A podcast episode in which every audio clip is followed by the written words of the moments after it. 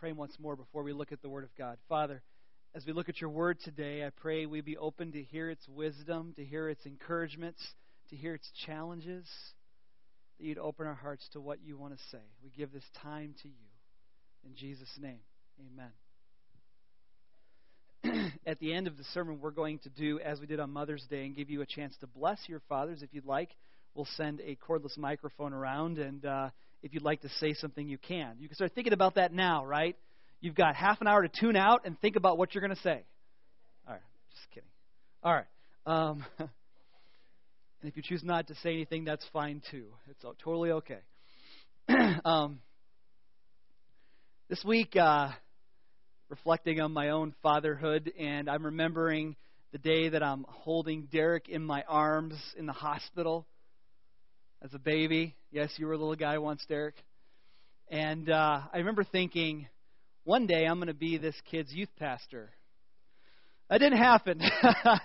this week I dropped, we dropped Derek off for youth group for the very first time, and I'm kind of like, why do I feel all emotional about this? You know, I thought that was going to be me, like it, it, up in the front teaching him and, and doing all that, but obviously I'm still teaching him from a different direction. But uh, it was really fun because I, I was talking to Derek about this. I thought I was going to be your youth pastor, Derek.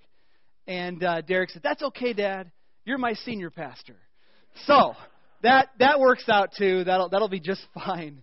Um, it, it's amazing, and I think on Father's Day, you know, fathers get honored, but I think us fathers we reflect on what a gift it is to be a father, and how amazing that God has entrusted me with four of His kids to help bring up, and and that is that is an incredible gift, and it's humbling. So. Um, I want to look at Ecclesiastes chapter 3 with you. Would you turn there?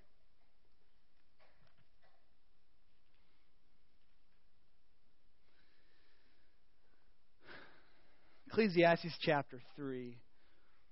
We're not slowing down on the Ecclesiastes boat. We're going to keep keep moving ahead, and uh, I think this is a good word for fathers today. I think it's a way to bless you and honor you and encourage you to do what God has called you to do. So let's take a look at it. This first part will be very familiar to you, I suspect. Um, if you're finding your way there still, if you go to the middle of your Bible, Psalms, and then Proverbs, Ecclesiastes, you just kind of go over to the right from there. Kind of the middle of your Bible and then to the right. Ecclesiastes chapter 3 reads like this there is a time for everything and a season for every activity under heaven a time to be born and a time to die, a time to plant and a time to uproot, a time to kill and a time to heal, a time to tear down and a time to build, a time to weep and a time to laugh, a time to mourn and a time to dance, a time to scatter stones and a time to gather them, a time to embrace and a time to refrain, a time to search and a time to give up a time to keep and a time to throw away, a time to tear and a time to mend, a time to be silent and a time to speak, a time to love and a time to hate, a time for war and a time for peace. This is an incredibly beautiful piece of poetry that Solomon has composed. And if you notice what he's done here, it should be obvious, but I'll call your attention to it. Uh, it's beautiful because he chooses opposites, right? All the way down the list, he's got a, there's a time to love, time to hate, time to kill, time to heal. And, and what he does is he shows you the extremes of life, and one of those extremes is very desirable, and the other is not so desirable, at least to most of us. Not so desirable. And he goes down the list like this desirable, undesirable, desirable, undesirable, undesirable, desirable. He does this all the way through. And, and of course, what he's saying is there are these times, and, and, and, and all of these things are, are coming at you. How do you deal with these kinds of extremes? By the way, could you, could you hear the song playing in your head while I was reading that? You know, turn, turn, turn. Did you did you hear it? Some of you did. All right, all right. Just just seeing if I'm the only one. I'm a young guy and I still have that in my head. Think about that. Um, there are these extreme events in all of our lives, right? Happy times, sad times. Today I'll probably go out after this service and I'll go to a restaurant of my choosing with my family. Uh, I imagine that Derek will be talking to me about the sermon. Braden will be looking at other people's plates to see if they have leftover food he can eat. Kaylin will be whispering secrets in my ear, which everybody wants to hear, but she won't tell them. And, and Grayson will be laughing really loudly and calling attention to himself, and we're going to let him do it. And uh, Christy will be trying to have a normal conversation with her husband. And maybe she will, maybe she won't. We'll see. But um, that, that'll be what I do. And I'm going to have a nice lunch, and I'm going to enjoy myself. It's my day, and, and, and I'm going to be there, right? At the same time, my grandfather lies in the hospital with heart issues, and we don't know how it's going to turn out. He may have pneumonia, and he has a, a, a bladder, a urinary tract infection. So, the, the, not an easy day for him. How do you live with these two extremes? How, how do you do that? It's never more profound than when you have as a pastor a wedding and a funeral in the same week. And you think, how, how do I live with these extremes? But it's not just pastors, it's you. You live there too. And you're fortunate if it's not a big swing in the same week, but maybe it's different seasons of life. A difficult season of life, and then an easier, more joyful season of life. What do you do with that? And I believe fathers are uniquely positioned in the family to help guide their families through the seasons of life. I believe God has given families a dad to help guide them through these things. Before God was going to wipe out Sodom and Gomorrah, he was uh, I don't I don't know if God debates within himself, but God asks himself the question, should I hide what I'm going to do to Sodom and Gomorrah from Abraham? Should I tell him I'm going to wipe out this city? and he decides to tell him. And, and what he says next is kind of interesting. Uh, you don't have to turn there, but it's Genesis 18, 19. God says, God decides, I'm going to tell Abraham, I'm going to wipe out Sodom and Gomorrah. He says in verse 19, For I have chosen him so that he will direct his children and his household after him to keep the way of the Lord by doing what is right and just, so that the Lord will bring about for Abraham what he has promised him. I've chosen Abraham so that he can give direction to his household. And dads, that's why he's chosen you to give direction to your household. None of us do it perfectly. Some of us fail miserably at times, but he's still given you that task. If you want to think of it like your job, some days on the job are good days and some are bad days. Some days it feels like everything's falling apart, but you've still got that job and you still got to do your best. Ephesians says the same thing, right? Um, you know that one, Ephesians 6, verse 4. Fathers, don't exasperate your children, don't drive them to anger, but instead bring them up in the training and instruction of the Lord. Dads, you are uniquely positioned in your families to guide them through the seasons of life. God's given you that role. I was watching a. Uh, last night we did kind of a, uh, a guys' night, girls' night. Girls did a movie night, and, and us guys stayed in and watched a movie. And uh, we watched the movie uh, After Earth. I don't know if you've seen that, but it's a sci-fi movie. If you like science fiction, you'll like it. Uh, and it's got uh, Will Smith and his son in it, and, and they crash on this planet. It's very hostile. They're the only two humans on the planet, and they've got to cross 60 miles to get to uh, where they can set off this homing beacon to call for help, right? And there's all these creatures, and they're coming after them. It's science fiction, right? But the interesting thing is, when they first crash, the, the dad, Will Smith, breaks his leg. And his son, his young son, has to cross this dangerous terrain with his father's voice speaking into his ear through a communicator to guide him through this treacherous landscape.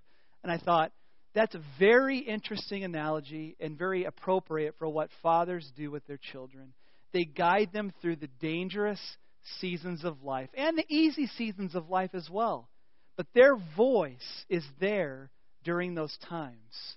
And of course, in the movie, the communicator goes out, right, you know, and, and, and, the son cannot hear his father's voice, and he has to remember what his dad told him. And I think that, that's what we do.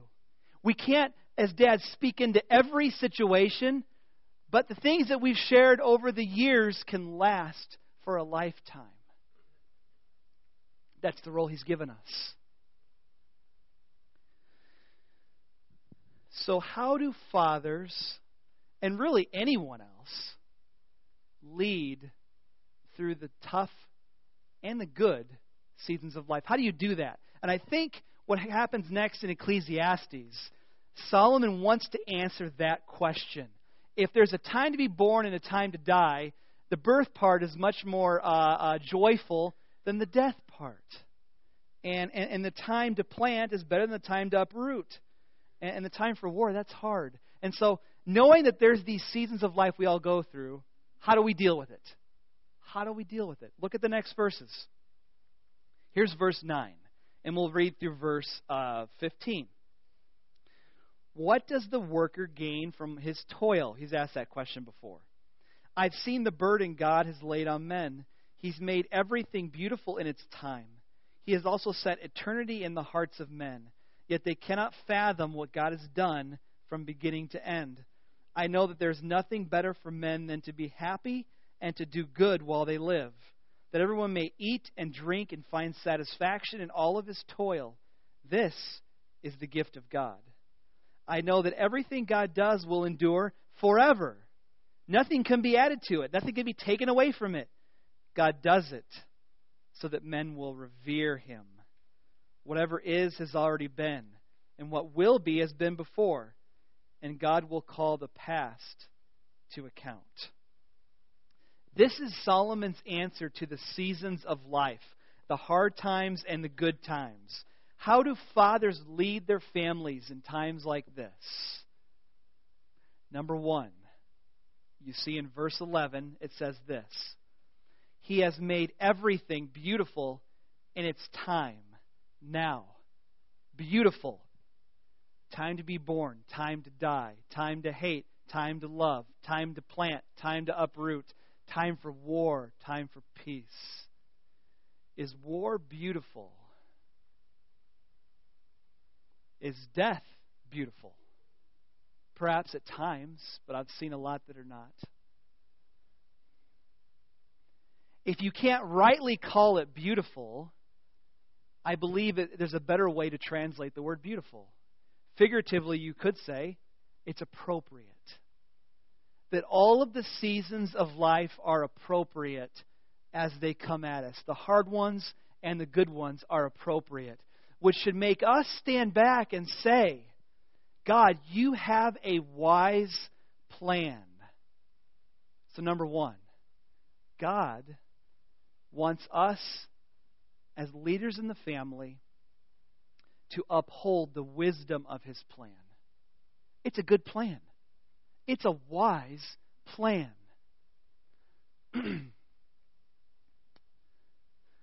when life is difficult, we men have to find the strength of the Holy Spirit in our souls to say, there is still wisdom in this. And I think when life is good, we men need to be able to say, you know what? Do you see how God orchestrated all of this? Like, you, you, you think you got that dream job and God's hand wasn't in it? You think that you met that perfect person, which are no perfect people, but you know, the right one for you to marry and you don't see God's wise hand in it? This is what dads do. They point it out and say, Look what God has done. Look what in His knowledge He's doing in your life. Give Him glory for that. He's done it. Now, there's a second half to this verse uh, that's very important for us to look at. Uh, in verse 11, the second part says, uh, Besides making everything appropriate in its time, or beautiful in its time, it says, he set eternity in the hearts of men, yet they cannot fathom what God has done from beginning to end. God has given us this longing for eternal things. I, it seems like the word eternal is not meant to be like outside of time. I don't, I don't think Hebrew understanding of that wasn't really clear. I don't think at that time. I think what they're thinking of is things in the past and things in the future. You long to know how this all works out. You long for things of value, not, not temporary things, but, but you long to have your life mean something. You long to know what's going to happen after you die. You long for eternity. He's put that in our hearts. And yet, the problem is, even though you have that longing, it says, You can't fathom what God has done from beginning to end. God's the wisdom of God's plan is so deep that we just have to stand back and say, there's a mystery to it. So, number two, uh, fathers uphold the mystery of God's plan. Fathers, we want to fix everything. I mean, yeah, when your kid's bike breaks, you take it into the garage and you, and you put some new parts on it. You've got stuff stored in there, and you fix it. Or you go to visit your kid's house and the uh, the furnace breaks. You go down there and you take a look at it, right? I mean, that's what you you dads fix things. But when you go through, when you see your kids go through a season of life, and there's no fixing it, and there's no explaining it, there's no saying, "I know why this tragic thing happened to you. I know why this painful thing happened to you." We we, we just can't we can't fix those things. We wish we could, but we can't. And all we can do is, is agree with Job that we put our hand over our mouth and we're silent. And so, one of the most powerful things dads can do is to say, I, I don't know what God is up to, but I do know He's good. And I do know He's wise. And we need to trust Him in this hard thing. It's mysterious. The Bible says you're not going to be able to fathom it. So, why resort to cliches when you can say, I don't understand the depth of the knowledge of God. Compared to God, I am a fool. And so I humble myself. And that helps lead your family through the difficult things. I watched a movie when I was a kid. Um, Superman Part 1, right? Remember growing up watching that? Christopher Reeve. That's my Superman, right? I don't know about these new guys, but he was the guy. And I remember at the end of the movie, I was really even as a kid, upset at how the thing ended. And I don't think I ever understood why until I got older, why I was upset. You remember that movie if you've seen it, right? Nuclear weapon goes off, great earthquake happens. Men, by the way, I'm using movie examples because this is for you this morning, right? You love, yeah, right, okay. Uh, nuclear weapon goes off, and great earthquake happens. People die. He's trying to save everybody. And in the process, he uses he loses the love of his life. He loses Lois Lane. She dies in the earthquake from the nuclear weapon. And in his grief, he yells out and he decides to, uh, in, in a wonderful, uh, incredibly smart act, fly backwards around the world. Remember this? And the world starts turning backwards, and time goes back, right? And everything kind of goes back to the way it was, right? And, and he puts everything back, and he saves the love of his life, and everything's okay. And as a kid, I watched that and I went, what? Who, who is he to turn back history? What's happened? However, a little kid thinks of that, it just seemed wrong. It just seemed wrong. And, and nowadays, as an adult, I think about that, and I, and I think, yeah, you, you can't change what's happened. And how dare you say what should happen? But here's the thing I think that scene, more than any other shows that he's just a he's from another planet, but very human, very very human. To want to undo the damage it's done. How many of us, if we could, could would turn the clock back and undo what we've done, or undo something painful that happened to someone we love? You know we would. You know we would. Our compassion would be there, and and and we'd be guided by our own minds and we would undo that thing.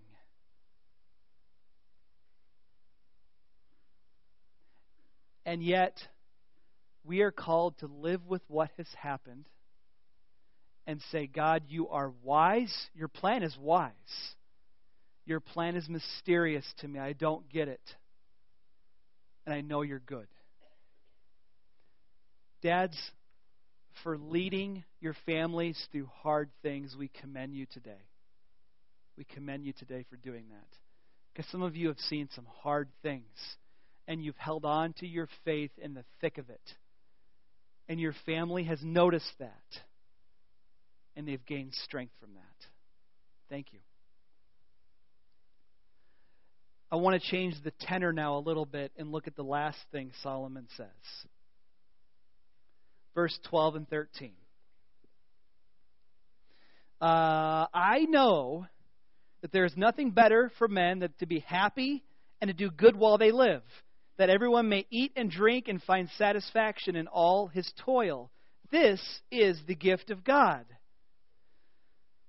Fathers, you lead your family in the enjoyment of God's plan. You promote the enjoyment of His plan. That God wants you to enjoy life. And it's okay to enjoy it. So, so after the service, it's okay. I mean, you can go get yourself a nice big scoop of ice cream, lick it, a, a uh, lick at a time, just take it all in. Go see a movie and get some popcorn, some hot, fresh, warm popcorn, and sit back and enjoy life. Now, one of the things many of us believers feel with any sort of statement like that is, but wait. I know there are many people in this world who can't enjoy that. And while I'm eating a nice big meal, there are people in other places that are starving to death. What do I do about that? And I've asked myself that same question. Part of my answer is Grayson, Philia, you know, is I want to take one of those children and make him my son. I don't love him because he was an orphan. I love him because he's my son. But there was a drive there to do something about the plight of the fatherless. They need someone. And I know we're not all called to that but how are you doing meeting the needs of others? I mean, I think that's something we all have to wrestle with. But this is my point. We shouldn't let, I heard one pastor say it like this. It was a beautiful way to say it. You shouldn't let the things you can't control ruin the things you can enjoy. Or he said it something like that. You can't control hunger across the world. You can't wipe it out. In fact, Jesus said, the poor will always be with you. You'll always have poor people with you. But we're told to work for them and feed them. Yes, yes, and yes. Yeah, that's what we're supposed to do. But that shouldn't ruin the enjoyment of life because you're also called to enjoy life. It's okay. He's given it to you to enjoy. And so somehow we have to hold these things in tension. I help the world, I enjoy my life. Do some of us overdo it? Maybe. And maybe there should be conviction when we overdo it but we're called to enjoy life too. When we see our dads smiling, enjoying life, hanging out with us, there's something special about that. There's a hundred things I could do on my own that would be fun for me, but there's something powerful and significant about my time with my family. Something powerful about your time, dads, with your family. So, for those of you those of you family men who put your family's enjoyment in front of your own, even, but you just want to enjoy life with them, we commend you today for that. That's a good and godly thing.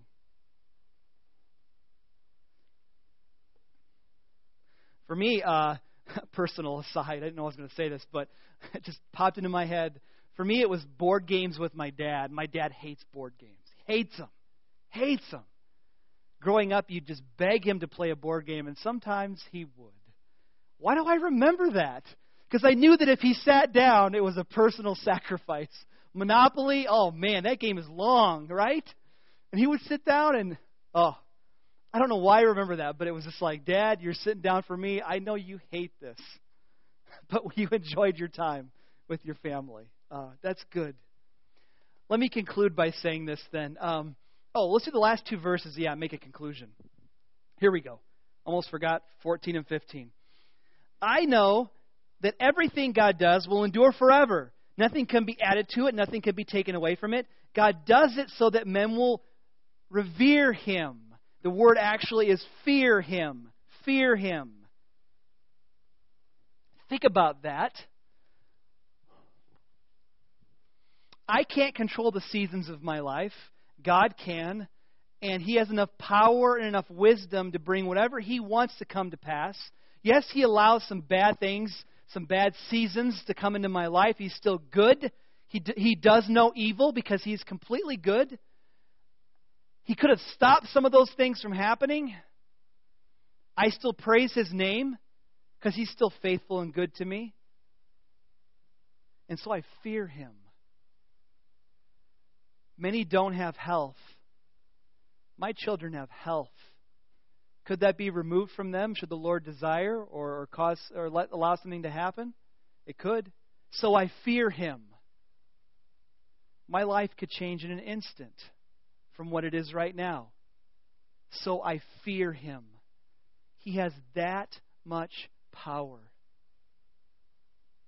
And if you think about how much power he has and how much control he has over the seasons of our life, you would fear him too.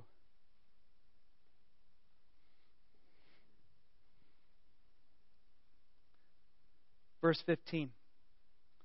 Whatever is has already been. Whatever will be has been before. And God will call the past to account. So I told myself, if I have enough time at the end, I'm going to talk about that last statement. Uh, literally, that last verse reads like this. Um, the very last line says, God seeks what has been driven away. God seeks what has been driven away. And that's verse, uh, where am I at? 15. The NIV translates it God will call the past to account. God seeks what is driven away. You could take that literally and mean that, that God seeks people that have been driven away or people that have been persecuted. That'd be one way to take it. You could say God seeks out forgotten things, things that you've lost, He can restore. I was really tempted to go with the interpretation, though, that uh, God seeks what has been driven away means uh, that God is actually br- making these cycles and seasons of life happen, because that goes with the whole uh, verse 15 what has already been and what, what has been been before. Sorry, I didn't say that right. Whatever is has already been. What will be has been before. That God is doing this. God is bringing these cycles into play. But I don't think that's what it means. I think the NIV got it right in their in their translation of this verse.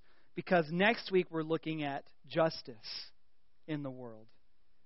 In the place of judgment is verse 16. So I think what it's trying to say is God can look into the past and pull things out that you, that have been long forgotten but are wrong, or even right, good things that happened in the past, and bring them back up and say, I didn't forget about this. I didn't forget. That's the ability he has. And so we fear him. He's a great God. So, dads, in a moment, we want to bless you. I just want to ask you, dads, to continue your job of leading your family in fearing God through all the seasons of life. He's a big God, and we would do well to remember that. Let's pray. Jesus, uh, you obeyed your heavenly Father perfectly. You followed his plan perfectly. And it ended up in a dark season in your life. It ended up in the cross.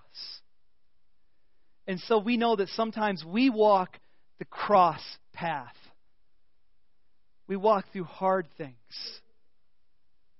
And we've got to walk it. May you give us the strength to walk it. May you bring people in our life with fatherly guidance to help us through it. And for the good seasons of life, the enjoyment we can have. Help us enjoy the life that you've set out in front of us. The enjoyment of being with family and friends today. We thank you for all of your blessings. I pray that we're we are conscious of the needs of the world, but able to enjoy what's in front of us as a good gift from you. I pray for any that don't know you this morning that they might understand, Jesus, that you died for them, that you paid the price for their sin so that they might know you personally, so that they might have eternal life, that the longings of eternity in their heart would be fulfilled, that you would grant the promise of heaven to some that do not know you today. In your name, Jesus, I pray. Amen. All right, we're going to end with a time of blessing our dads. So, um, if you have a good word you'd like to share with your dad, or maybe your dad is not with you today, maybe he's gone on uh, and passed away, and you still want to remember a blessing, you can do that now. Would someone like to start us off? All right, Ty, thank you. Yeah, I want to praise the Lord for my dad. Uh, it's he's such a amazing blessing to me, um, teaching me um, how to stand up for what's true and, and noble and right, even when it's hard, uh, and when it costs you something. And that's that's just amazing. Uh, and the love he's given me over the years and the support. So, thank you, Dad.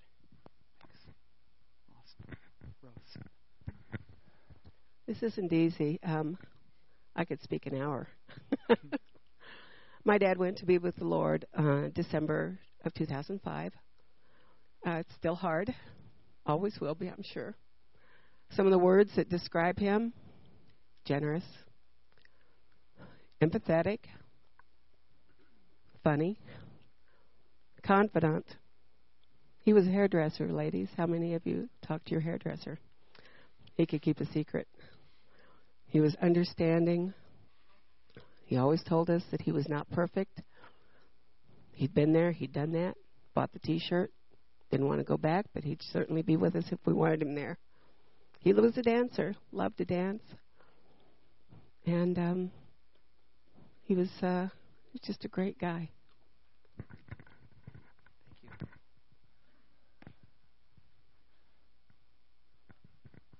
Keep it good now. Keep it keep it clean. All right. All right. All right. Well, first, I'd like to ask God to find my dad. Nobody will admit to being my dad. but then I, I do want to thank him for giving me a dad that has stood behind me and loved me and put up with me in many different cases. Um, I do want to thank God for being the father of us all, that he's put up with me and helped us all. And I want to thank my son for coming up to prove that maybe I'm his dad. so, thank you. Very good. Yes. My dad lived with us for 19 years after my mom died. Uh, my oldest was only 10 when when he came. He loved kids, and he loved the, all the kids in the neighborhood. They all called him Grandpa.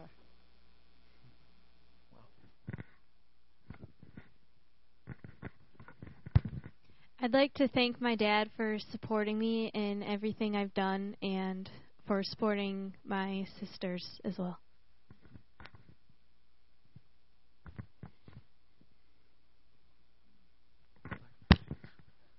I'd like to thank my dad for um, his patience, his kindness, and most of all, his encouragement for me.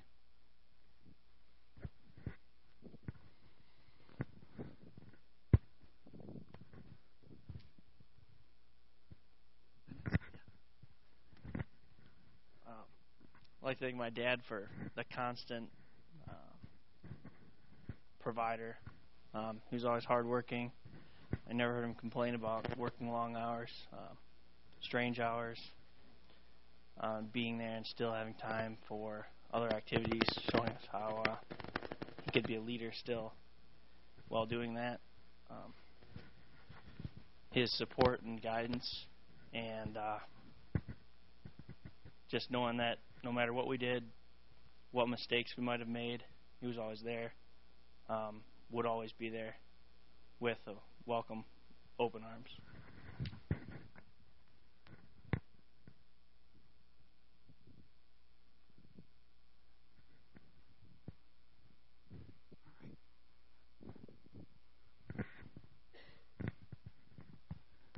Um, I'm thankful to God that my dad will be 82 this summer, and then in April he will celebrate being 30 years sober. Wow. Wow.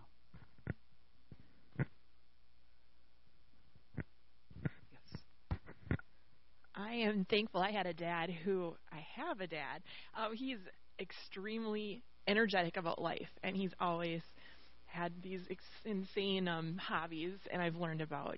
We had sheep growing up. We had raspberries. My dad chased trains for a while. He wanted to cast bells for a while. You know, there's always something he was doing that he made me want to learn about things. And it's currently electric cars and solar panels. So if you see an electric car in the parking lot ever, that will be my dad. But he can't figure out how to get it past the 100 mile radius to get here. So, but he is such a a role model in my life, and I love him so much.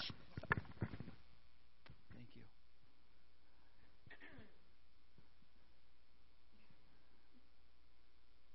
Yes. Um, my dad has uh, gone home to be with the Lord in 2007, but he was a father to eight, a grandfather to 37, and a great grandfather to 30. And he was such an encourager. What was really cool is even though he was 88, at his funeral was filled with high school kids and all these down and outers that had come and said what an encourager he was to them and how much he meant to them. So many of them said, he was like a father to them because their father really didn't father them. So thanks to the Lord for him. Thank you.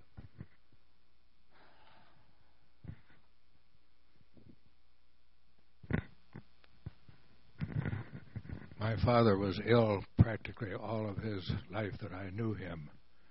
He died at age 65 of two illnesses but he always encouraged me to do my best and provided for me and challenged me to take advantage of everything that came my way. And I thank him for it. Even at his last hours when I was with him, I encouraged him to continue in his faithfulness to Jesus. Thank you for my father.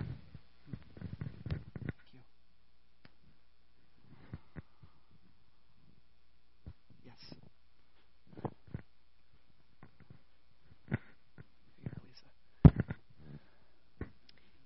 My dad passed away a couple of years ago, and um, I think the thing that I realized at his funeral the most was I I have a sister, but I and I think this is a real picture of God.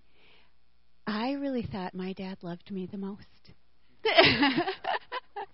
I mean, my dad loved me so singularly, and it was so surprising to me that my sister thought he, sh- thought he loved her the most and loved her singularly. And I just think, oh, the Father loves us.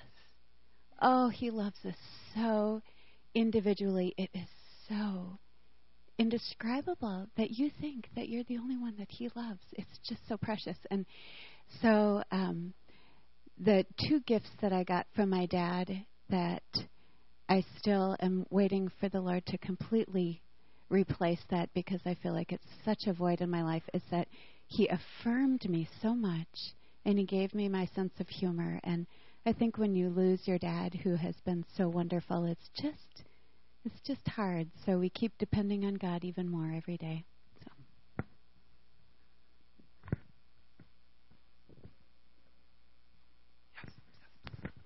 my dad's not here, so I'm not going to cry. My mom was here for the Mother's Day thing, so I was bawling. so anyway, I love my dad just as much. But um, I think there's a, a a story in my life when I was in junior high school. I was really kind of in a rebellious stage, um, and I remember having um, a note from a boy in my room, and my dad had found it. Not me. And no, it was not Niall.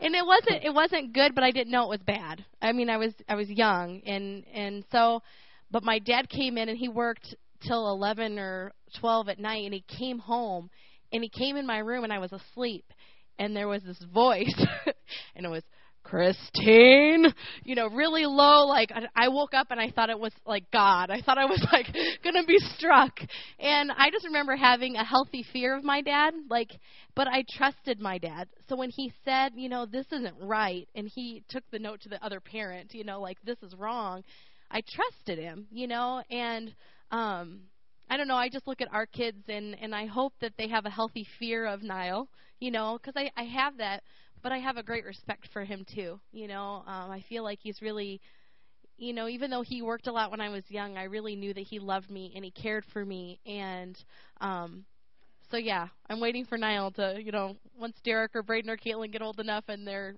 rebelling a little bit, for the Niall to be like, Derek. so I love my dad and I'm thankful for him. Start practicing that voice.